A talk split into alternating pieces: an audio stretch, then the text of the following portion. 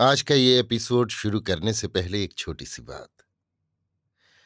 क्या आप भी अपना पॉडकास्ट बनाने की सोच रहे हैं? तो एंकर ट्राई कीजिए। ये पॉडकास्ट बनाने का सबसे आसान तरीका है। नंबर एक, ये फ्री है। नंबर दो, इसमें कई सारे ऐसे टूल्स हैं जो आपको अपने फ़ोन और कंप्यूटर पर रिकॉर्ड और एडिट करने की फैसिलिटी देते हैं। नंबर तीन आप अपने पॉडकास्ट को डिस्ट्रीब्यूट भी कर सकते हैं, जिससे इसे स्पॉटिफाई और दूसरे प्लेटफॉर्म पर सुना जा सके। तो डाउनलोड कीजिए फ्री एंकर ऐप या विज़िट कीजिए एंकर डॉट एफ़ पर अपना पॉडकास्ट स्टार्ट करने के लिए। ये तो थी एक छोटी सी जानकारी, और अब शुरू करते हैं एपिसोड का सिलसिला। तो आज के एपिसोड में लीजिए सुनिए विश्वंभरनाथ शर्मा कौशिक की लिखी कहानी, अप्रैल फूल, मेरी यानी समीर गोस्वामी की आवाज़ में। पंडित श्यामनाथ ने मुस्कुराकर अपने मित्रों से कहा, वाह, इस धोखे में न रहना, मैं इतना उल्लू नहीं हूँ, जितना आप लोग समझते हैं। गंगा विष्णु नामक उनके एक मित्र ने मुस्कुराकर कहा, खैर, जितना हम समझते हैं उतने ना सही, पर कुछ तो अवश्य हो, क्यों ना? श्यामनाथ इसका क्या तात्पर्य? दूसरा मित्र राधेलाल बोल उठा, इसका तात्पर्य आपको शीघ्र मालूम हो जाएगा, घबराइए नहीं। श्यामनाथ, मालूम क्या हो जाएगा? मैं जरा टेढ़ा आदमी हूँ, मेरे साथ जरा संभल कर बातचीत कीजिए, समझे? गंगा विष्णु, जी हाँ हम अच्छी तरह समझते हैं कि आप बड़े टेढ़े आदमी हैं। कमर कुछ झुकी हुई है, नाक भी टेढ़ी है। ये सब बातें आपके टेढ़े होने का मूर्तिमान प्रमाण है। तीसरा मित्र रामचंद्र बोला, आप टेढ़े हो या तिरछे, इससे हम लोगों को कोई मतलब नहीं। हम लोग जो चाहते हैं वही होगा। श्यामनाथ, होगा कैसे? कोई दिल लगी बाजी है? गंगा विष्णु, खैर देखा जाएगा। अच्छा अब ये बताओ कि कुछ पान वान खिलाओगे या नहीं? श्यामनाथ हाँ हाँ पान खाओ, चाहे जो खाओ। ये कहकर उन्होंने नौकर को आवाज़ दी, परंतु नौकर के ना बोलने पर, ना जाने कमबख्त कहाँ मर गया कहते हुए सैमी घर के भीतर गए। श्यामनाथ के जाते ही इधर मित्र मंडली में खिचड़ी पकने लगी। गंगा विष्णु, यार मामला जरा मुश्किल है, चौकन्ना बहुत है। रामचंद्र, चाहे जितना चौकन्ना हो, पर बन जाएगा। राधिलाल, देखो वैसे तो गोल आदमी है। रामचंद्र अजी पूरा बोड़म है। गंगा विष्णु, मगर किस तरह काम होना चाहिए, ये तो सोचो। राधिलाल ये तो मुख्य बात है। इतने में ही पंडित श्यामनाथ एक तश्तरी में पान लिए हुए आए। मित्रों के सामने तश्तरी रखकर बोले, लीजिए खाइए। गंगा विष्णु ने पान उठाते हुए श्यामनाथ से पूछा, क्यों यार, तुम्हारी जोरू की शादी कब हुई थी? श्यामनाथ, बहुत दिन हो गए। राधिलाल, पहले आपकी शादी हुई थी या आपकी जोरू की? श्यामनाथ कुछ घबरा कर बोले, पहले तो शायद हमारी ही हुई थी। यद्यपि ये बात हंसने की थी, पर किसी के मुख पर जरा भी मुस्कुराहट न आई। राधेलाल ने पूछा, भाई, एक बात पूछें ठीक ठीक बताना। श्यामनाथ हाँ हाँ ठीक ही बताऊँगा। आप तो जानते ही हैं कि मैं झूठ बहुत कम बोलता हूँ। राधेलाल, आपकी उम्र अधिक है, आपकी पत्नी की? श्यामनाथ, हमारी पत्नी हमसे केवल दो वर्ष बड़ी है। गंगा विष्णु तो पहलौठी की वही है। आप उनके बाद तबल्लुद हुए। श्यामनाथ, तबल्लुद के क्या अर्थ? पैदा हुए कहो। राधिलाल, वो एक ही बात है, दोनों के अर्थ एक ही है। श्यामनाथ हम उनसे दो वर्ष बाद पैदा हुए थे। गंगा विष्णु, आपकी और उनकी सूरत भी बहुत कुछ मिलती होगी। श्यामनाथ, नहीं यार, वो हमसे सुंदर हैं। राधिलाल, देखिए भाग्य की बात, हालाँकि सुंदर आपको होना चाहिए था। श्यामनाथ तो मैं भी कुछ ऐसा बुरा नहीं हूँ नाक नक्शे से दुरुस्त हूँ। गंगा विष्णु, कौन आप? हज़ारों में एक हैं। श्यामनाथ, यार जब मैं आईना देखता हूँ, तब कभी कभी मुझे शक हो जाता है कि मैं सुंदर हूँ। रामचंद्र, आपका शक बिल्कुल सही है। राधिलाल, मगर हम लोगों को एक अफसोस रहा। श्यामनाथ, वो क्या? राधिलाल, आपने आज तक अपनी जोरू ना दिखाई। जान पड़ता है वो सुंदर नहीं है, तभी तुम नहीं दिखाते। श्यामनाथ, अरे यार, वो बड़ी सुंदर है, तुम्हें विश्वास ही नहीं आता। मगर खैर, ये कौन बात है? आप जब चाहें देख ले, ये तो घर की बात है। गंगा विष्णु तो फिर किसी दिन दिखाओ। श्यामनाथ, जब इच्छा हो देख लो, मगर मुँह दिखाई देनी पड़ेगी। राधिलाल, मुँह की दिखाई चाहे जो ले लेना। श्यामनाथ, मैं क्या करूँगा? उन्हीं को देना? रामचंद्र, खैर हमें तो मुँह दिखाई देना ही है, चाहे आप ले लीजिए, चाहे वो ले लें। राधेलाल तो फिर एक दिन नियत कर दो। श्यामनाथ, अभी नहीं, पहले उनसे भी तो सलाह ले लो। रामचंद्र, क्यों, उनसे सलाह की क्या आवश्यकता है? श्यामनाथ, मैं उनकी सलाह लिए बिना कोई काम नहीं करता। राधेलाल तो भला वो काहे को राज़ी होंगी? श्यामनाथ, राज़ी क्यों ना होंगी? इसमें हर्ज ही क्या है? रामचंद्र। खैर, यदि आपको विश्वास हो कि वो राज़ी हो जाएँगी तो कोई हर्ज नहीं, सलाह ले लीजिए। गंगा विष्णु, हम लोगों को उत्तर कब तक मिल जाएगा? श्यामनाथ, कल या परसों? राधिलाल, अच्छी बात है तो पक्की बात है ना? श्यामनाथ, बिल्कुल पक्की। पंडित श्यामनाथ नवयुवक हैं। वैसे पढ़े तो एफए तक हैं, परंतु ईश्वर ने बुद्धि वाजबी ही वाजबी दी है। वो अपने को बड़ा बुद्धिमान और चालाक समझते हैं।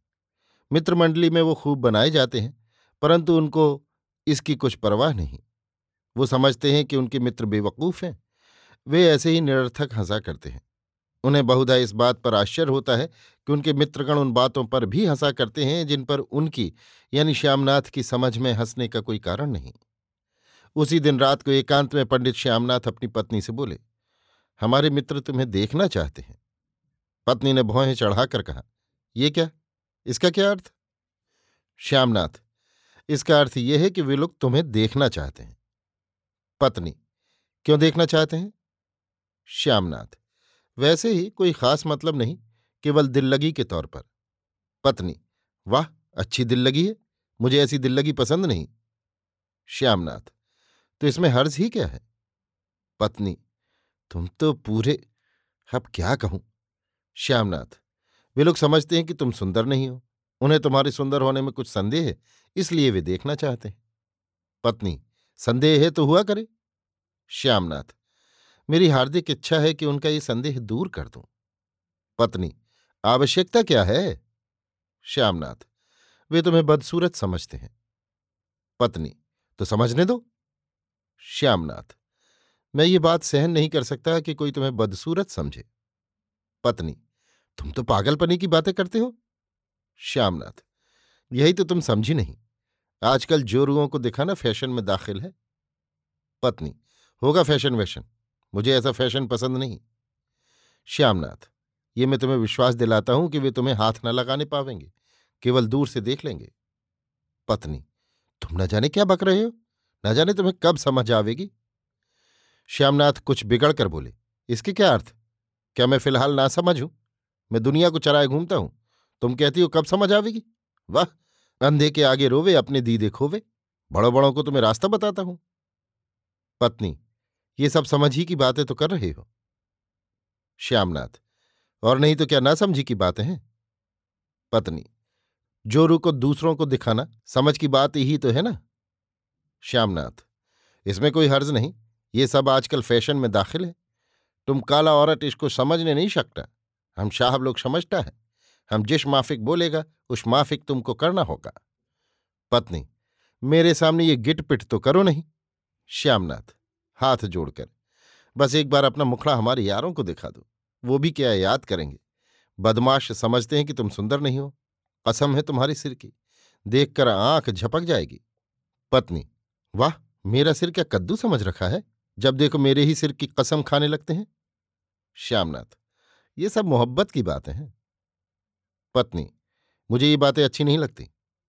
श्यामनाथ, हम अपने मित्रों को वचन दे चुके हैं कि तुम्हें अपनी प्राण प्यारी का झमकड़ा अवश्य दिखाएँगे। फिर भला अपने वचन से कैसे फिरें? प्राण जाए पर वचन न जाए। पत्नी, तुमसे किसने ये बात कही थी? श्यामनाथ, वैसे कहते तो सभी भले आदमी हैं। पर विशेष करके राधेलाल से बातचीत हुई थी। उसी ने उल्हाना दिया था। पत्नी हम्म तो वही देखेंगे। श्यामनाथ, वो तो देखेगा ही। उसकी दुम में बंधे हुए अन्य दो चार मित्र भी देख लेंगे। पत्नी, मुझे तो ये बातें पसंद नहीं, पर तुम कहते हो तो तुम्हारी बात माननी ही पड़ेगी।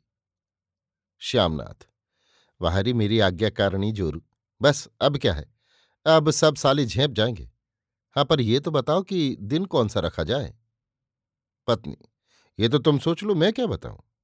श्यामनाथ, नहीं, दिन भी तुम ही नियुक्त करो, तभी आनंद है। पत्नी अच्छा कल सोचकर बताऊँगी। श्यामनाथ तो दिखाने की बात तो पक्की है, अपने मित्रों से विशेषकर राधेलाल से कह दूँ। पत्नी हाँ कह दो? श्यामनाथ, बस, अब तो मुझे बड़ी प्यारी लग रही हो। देखो, उस दिन खूब अच्छे कपड़े पहनना। वो बनारसी साड़ी जो दो सौ की आई है, उसे अवश्य पहनना। पत्नी, इससे तुम्हें कोई मतलब नहीं, मैं जो चाहे सो पहनूं। श्यामनाथ, अच्छी बात है, जो तुम्हारी इच्छा हो पहनना।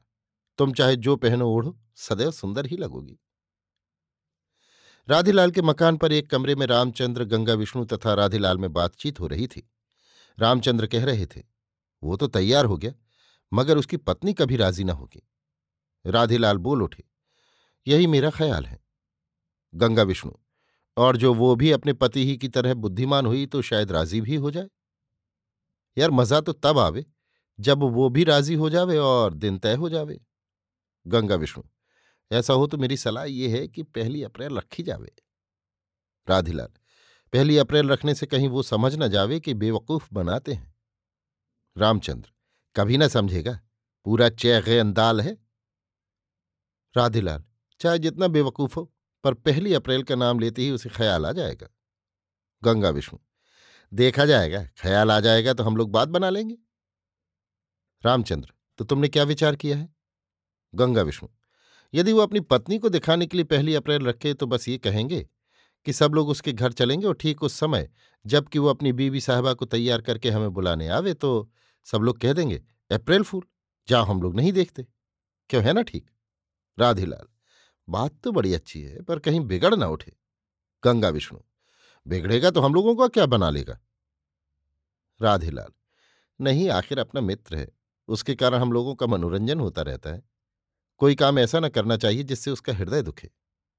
गंगा विष्णु, आप भी चौंच पने की बातें करते हैं, ऐसा कभी नहीं हो सकता, वो कभी बुरा ना मानेगा। राधेलाल, खैर भाई तुम जानो, मेरे जी में जो बात आई, मैंने कह दी। उसी समय पंडित श्यामनाथ पहुँचे। सबको एकत्र देखते ही बोले, भाई वाह, ये बड़ा अच्छा हुआ। सब लोग एक ही जगह मिल गए। राधेलाल, क्यों क्यों, क्या बात है? श्यामनाथ, सब फतेह है, हमारी बीवी साहबा राज़ी हो गई। गंगा विष्णु, बड़ी समझदार स्त्री है। रामचंद्र, हम लोग तो समझते थे कि आप ही अक्लमंद हैं, परंतु आज मालूम हुआ कि आपकी अर्धांगनी भी बड़ी बुद्धिमान है। श्यामनाथ, अरे यार, वो बड़ी समझदार हैं। पहले तो कुछ लाल पीली पड़ी, परंतु अंत में राज़ी हो गई। राधेलाल तो फिर किस दिन? श्यामनाथ। दिन यदि आप लोग बता दें तो अच्छा है, उन्हें क्या, वो तो हर समय तैयार हैं। रामचंद्र, चाहे जो दिन रख लो, एक ही बात है। गंगा विष्णु, परसों कौन दिन है? राधीलाल, परसों तो बृहस्पति है। गंगा विष्णु तो बस परसों ही ठीक है, क्यों ना? रामचंद्र हाँ और क्या? क्यों भाई, श्यामनाथ? परसों आपको कुछ असुविधा तो ना होगी? श्यामनाथ, मुझे कोई असुविधा नहीं, आप लोग अपनी सुविधा असुविधा देख लीजिए। राधिलाल तो बस परसों ही ठीक है। रामचंद्र, बस यही तय रहा। गंगा विष्णु तो अब हम इस बात का विश्वास रखें ना? ऐसा ना हो कि आप हम लोगों को बेवकूफ़ बनावे। श्यामनाथ, ऐसी बात है भला, मैं ऐसा आदमी नहीं हूँ जो किसी को बेवकूफ़ बनाऊँ। राधेलाल आपको ईश्वर ने ऐसा हृदय दिया है कि आप किसी को बेवकूफ़ बना ही नहीं सकते। श्यामनाथ, वाकई यही बात है। मेरी आदत ही नहीं जो किसी को बेवकूफ़ बनाऊँ। राधेलाल, मेरा तो ख्याल है कि आप चाहे स्वयं उल्लू बन जाएँ, परंतु दूसरे को बनाना कभी पसंद नहीं करते, क्यों ना? श्यामनाथ, नहीं, ये बात तो नहीं है, ना मैं खुद बनूं और ना किसी को बनाऊँ। हाँ ये तो बताइए कि मुँह दिखाई के लिए क्या क्या लाइएगा? राधिलाल, इससे आपको कोई मतलब नहीं। ये हम लोगों का काम है, हमारी जो इच्छा होगी लावेंगे। श्यामनाथ, आखिर कुछ हमें भी तो मालूम हो। रामचंद्र, आपको उसी समय मालूम हो जाएगा श्यामनाथ अच्छा ना बताओ। रामचंद्र हाँ दिन तो तय हो गया, परंतु समय तो तय ही नहीं हुआ। गंगा विष्णु, ये आपने अच्छी सोची, ये बात हम लोग भूले ही जा रहे थे। श्यामनाथ, मेरी समझ में तो दोपहर का समय ही ठीक है। राधेलाल, दोपहर को? श्यामनाथ, लेकिन एक बात है, परसों दोपहर में कैसे संभव हो सकता है? आप लोग सब उस समय अपने अपने काम में लगे होंगे। राधेलाल, इसकी चिंता आप मत कीजिए, हम लोग एक दिन की छुट्टी ले लेंगे। श्यामनाथ, छुट्टी ले लोगे? गंगा विष्णु, इससे आपको क्या? बस, हम चाहे जो करें। श्यामनाथ, अरे भाई तो अपने काम का हर्ज क्यों करो? शाम को चार बजे क्यों न रखो? अपने अपने ऑफ़िस से लौटते हुए सीधे मेरी तरफ़ चले आना। गंगा विष्णु, ये भी ठीक, कहता तो पति की है। राधेलाल, मगर उस्ताद, ऑफ़िस से भूखे प्यासे लौटेंगे, कुछ जलपान भी कराना पड़ेगा। श्यामनाथ, अरे, ये कौन बड़ी बात है, चाहे जो खाओ। जलपान क्या, कहो पूरा भोजन तैयार करा रखूँ? राधेलाल, वाह, नेकी और पूछ पूछ इससे बढ़ के और कौन सी बात है? श्यामनाथ, अच्छी बात है तो भोजन भी हमारे ही यहाँ रहा। रामचंद्र, यार, ये समय निश्चित करने की बात अच्छी निकली, इससे लाभ हुआ। श्यामनाथ अच्छा तो अब मैं चलता हूँ, आप लोग परसों की बात याद रखिएगा, भूल न जाइएगा। गंगा विष्णु, भूलने की एक ही कही, ऐसी बात भूल सकते हैं। एक तो आपकी अर्धांगिनी के दर्शन, दूसरे भोजन, दो दो लाभ की बातें कौन भूल सकता है? रामचंद्र, और आप भी याद रखिएगा ऐसा ना हो कि उस समय कह दो कि मुझे तो याद नहीं रहा, क्षमा कीजिएगा। श्यामनाथ, अधिक से अधिक भोजन बनवाना भूल जाऊँगा। रही हमारी बीवी के दर्शनों की बात सो उसमें भूलने की कोई बात ही नहीं। वो तो हर समय हो सकती है। राधेलाल, आपकी ऐसी की तैसी। भोजन की बात आप भूल गए तो हम लोग आपको कच्चा ही चबा जाएँगे। भूखे शरीफ आदमी से ज़्यादा खतरनाक कोई नहीं होता, इतना याद रखिएगा। श्यामनाथ, अजी नहीं, आप भी क्या बातें करते हैं? मैं भला भूल सकता हूँ। और मैं चाहे भूल भी जाऊँ, मगर मेरी पत्नी कैसे भूल सकती है? गंगा विष्णु। ठीक है, आखिर वो भी तो हम लोगों को छवि दिखाने के लिए उत्सुक होंगी। श्यामनाथ हाँ क्यों नहीं? मुझी से पूछती थी कि कौन से कपड़े पहनूं? राधेलाल हँसी रोक कर बोले, आपने क्या कहा? श्यामनाथ, मैंने कहा, चाहे जैसे कपड़े पहन लो। रामचंद्र, बस तुम यहीं पर चूक गए। आपको कहना चाहिए था कि ऐसे कपड़े पहनो जिसमें अत्यंत सुंदर दिखाई पड़ो। श्यामनाथ अरे भाई, वो चाहे जैसे कपड़े पहने, सुंदर ही मालूम होगी। रामचंद्र, ये ईश्वरीय बात है। गंगा विष्णु, और क्या? ऐसी बात बहुत कम औरतों में होती है। श्यामनाथ, उनकी ऐसी सुंदर औरत तो मैंने कोई देखी नहीं, बस एक मनिहारनी है। वो तो उनसे कुछ कुछ टक्कर लेती है। वो भी केवल नाक नक्शे में, रंग में नहीं। हमारी बीवी का रंग मनिहारनी से अधिक साफ़ है। राधेलाल मुँह फेर कर मुस्कुराए। गंगा विष्णु ने बड़ी कठिनता से हँसी रोकी। रामचंद्र खांस कर थूकने के बहाने बाहर चले गए और एकांत में खूब हंसे। श्यामनाथ बृहस्पति के लिए पक्की पोढ़ी करके विदा हुए। उनके जाते ही तीनों मित्रों ने कह, कहा लगाया। खूब हंस चुकने के पश्चात रामचंद्र बोले ओफो ऐसा काठ का उल्लू भी दूसरा न मिलेगा। कहता है कि मनिहारन से सूरत मिलती है, हद हो गई। राधेलाल, बृहस्पति का नाम सुनकर सनका नहीं? गंगा विष्णु, ये अच्छा हुआ कि तारीख का नाम नहीं लिया गया। बृहस्पति को पहली अप्रैल है। रामचंद्र हाँ तारीख सुनता तो शायद सनक जाता। उसे ये याद नहीं कि बृहस्पति को पहली अप्रैल है। राधेलाल, भाई मेरा तो विचार बदल रहा है। रामचंद्र, वो क्या? राधेलाल, मेरी राय है कि उसकी जोरू अवश्य देखी जाए। बड़ी प्रशंसा करता है, जरा देखना भी तो चाहिए। रामचंद्र, ये फिजूल बात है, मैं ऐसी सलाह कदापि न दूँगा। राधेलाल, हर्ज क्या है? बंगालियों में तथा कुछ अन्य जातियों में रस्म है कि मित्रों को पत्नी का मुँह दिखाते हैं। गंगा विष्णु। हाँ रस्म तो है। राधेलाल। ईश्वर न करे, हम लोगों की नीयत तो कुछ खराब है नहीं। फिर क्या हर्ज है? रामचंद्र। फिर अप्रैल फूल का मज़ा जाता रहेगा। राधेलाल। अरे यार, वो रोज ही अप्रैल फूल बना रहता है। वो तो बारह मासी फूल है। उसे जब चाहो बना दो। रामचंद्र। हाँ ये तो ठीक है। उसे अप्रैल फूल बनाने में कोई अधिक आनंद नहीं मिलेगा। गंगा विष्णु तो फिर यही तय रहा कि उसकी जोरू के दर्शन अवश्य किए जाए। राधेलाल, तब तो यार मुँह दिखाई सचमुच देनी पड़ेगी। रामचंद्र, ये घाटे की बात है। राधेलाल, नहीं तो फोकट में ही उसकी जोरू देख लोगे? रामचंद्र, जो देखना चाहता हो उससे कहो, मेरी तो ऐसी इच्छा है नहीं। गंगा विष्णु, अरे तो कौन बड़ी बात है, दो दो रुपये दे देना। राधेलाल दो दो रुपये नहीं पाँच पाँच रुपये से कम कोई ना दे। रामचंद्र, क्या ये आवश्यक है कि रुपए ही हों? राधेलाल, नहीं, कोई चीज़ भी दे सकते हो? रामचंद्र तो बस हम चीज़ दे देंगे। गंगा विष्णु, कौन चीज़? रामचंद्र, इससे आपसे क्या सरोकार? आप अपनी फ़िक्र कीजिए। गंगा विष्णु, खैर देखा जाएगा। राधेलाल तो यही तय रहा ना कि उसकी जोरू की मुँह दिखाई की जाए? गंगा विष्णु। यही तय रहा। बृहस्पतिवार का दिन आ गया। पंडित श्यामनाथ ने अपनी पत्नी से प्रातःकाल उठते ही कहा था, आज खूब अच्छी अच्छी चीज़ें बनाना, वे लोग भोजन भी यहीं करेंगे। पत्नी ने श्यामनाथ के कथनानुसार भोजन का प्रबंध कर लिया था। तीन बजे के निकट पंडित श्यामनाथ पत्नी से बोले, अब लोग आते ही होंगे, तुम तैयार रहो।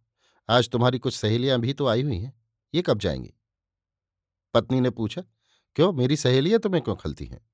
श्यामनाथ सहेलियों के रहते हुए वे तुम्हें कैसे देख सकेंगे? सहेलियों को मालूम ना हो जाएगा। पत्नी, मालूम ही हो जाएगा तो क्या होगा? श्यामनाथ, वे इधर उधर हँसी उड़ाती फिरेंगे। पत्नी, चलो तुम इस चिंता में न पड़ो, मैं सब ठीक कर लूँगी। श्यामनाथ, खैर तुम जानो तुम्हारा काम, मैंने तुम्हें चेता दिया। पत्नी, तुम निश्चिंत रहो।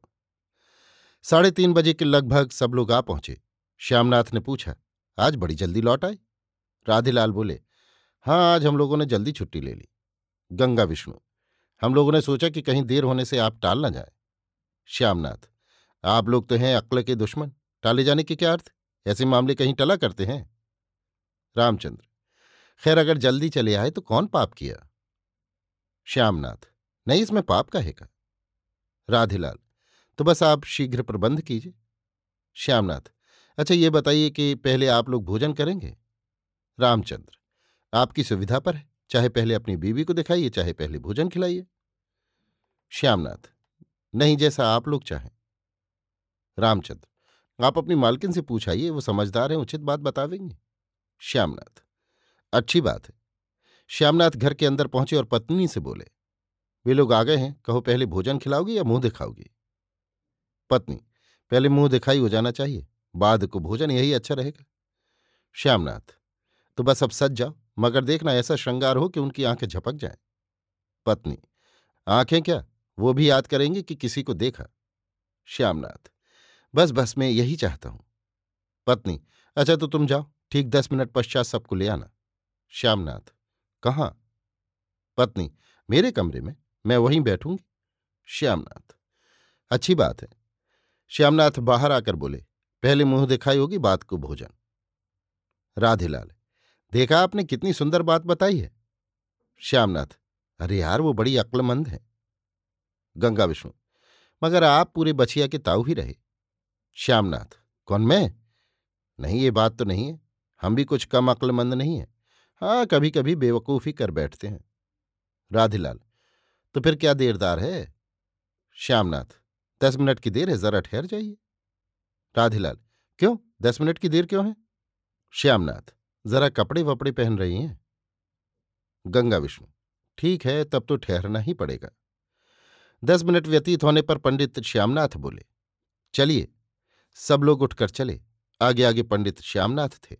जीने से चढ़कर सब लोग ऊपर पहुँचे। पंडित श्यामनाथ ने एक कमरे का द्वार खोलकर कहा, चलिए। राधिलाल, आप आगे चलिए ना।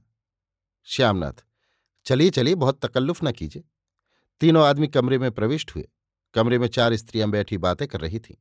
जैसे ही ये लोग कमरे में प्रविष्ट हुए, वैसे ही उन्होंने चौंक कर इनकी ओर देखा। इन तीनों ने भी उनको देखा। स्त्रियों को देखते ही इन तीनों के मुँह से निकला, अरे, उधर उन चार स्त्रियों में से तीन के मुँह से भी निकला। अरे! चौथी बोल उठी, अप्रैल फूल! तीनों उल्टे पैर लौट पड़े और बिना कुछ कहे सुने शीघ्रतापूर्वक जीने से उतरकर बाहर वाले कमरे में आ गए। इधर श्यामनाथ क्यों क्यों कहते हुए उनकी ओर आश्चर्य से खड़े देखते रहे। जब उनकी समझ में कुछ न आया, तब वो अपनी पत्नी के पास पहुँचे और बोले, ये क्या गड़बड़ हो गया? ये लोग भाग क्यों गए? कमरे में कौन कौन था? पत्नी ने मुस्कुराकर कहा, उन्हीं से पूछो जाके। श्यामनाथ, उनसे क्या पूछू? वे लोग नाराज़ से हो गए। न जाने तुमने क्या गड़बड़ किया? पत्नी, नाराज़ नहीं हो सकते। श्यामनाथ, बात क्या हुई ये तो बताओ। पत्नी, तुम तो भोले भाले आदमी हो। इन लोगों ने तुम्हें बेवकूफ़ बनाना चाहा था, पर बन गए अपने आप।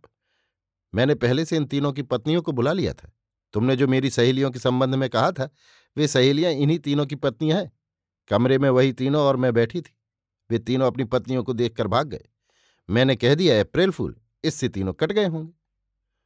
श्यामनाथ, तुम्हें तो उन्होंने देख ही लिया। पत्नी, चार स्त्रियाँ थीं। उनमें से प्रत्येक ने केवल अपनी पत्नी को पहचाना। शेष तीन को वो नहीं पहचान सके। इसलिए वो क्या जाने कि शेष तीन में मैं कौन सी थी? बेवकूफ़ भी बने और उनकी इच्छा भी पूरी नहीं हुई। कहो, कैसी तरकीब रही? श्यामनाथ की समझ में अब सब बातें आ गईं। वो हँसते हुए अपने कमरे में आए। वहाँ देखा तो कोई नहीं। श्यामनाथ हँसते हुए अपने ही आप बोले, खाना भी नहीं खाया, यूँ ही भाग गए। पूरे अप्रैल फूल बन गए। अभी आप सुन रहे थे विश्वंभरनाथ शर्मा कौशिक की लिखी कहानी, अप्रैल फूल मेरी यानी समीर गोस्वामी की आवाज़ में।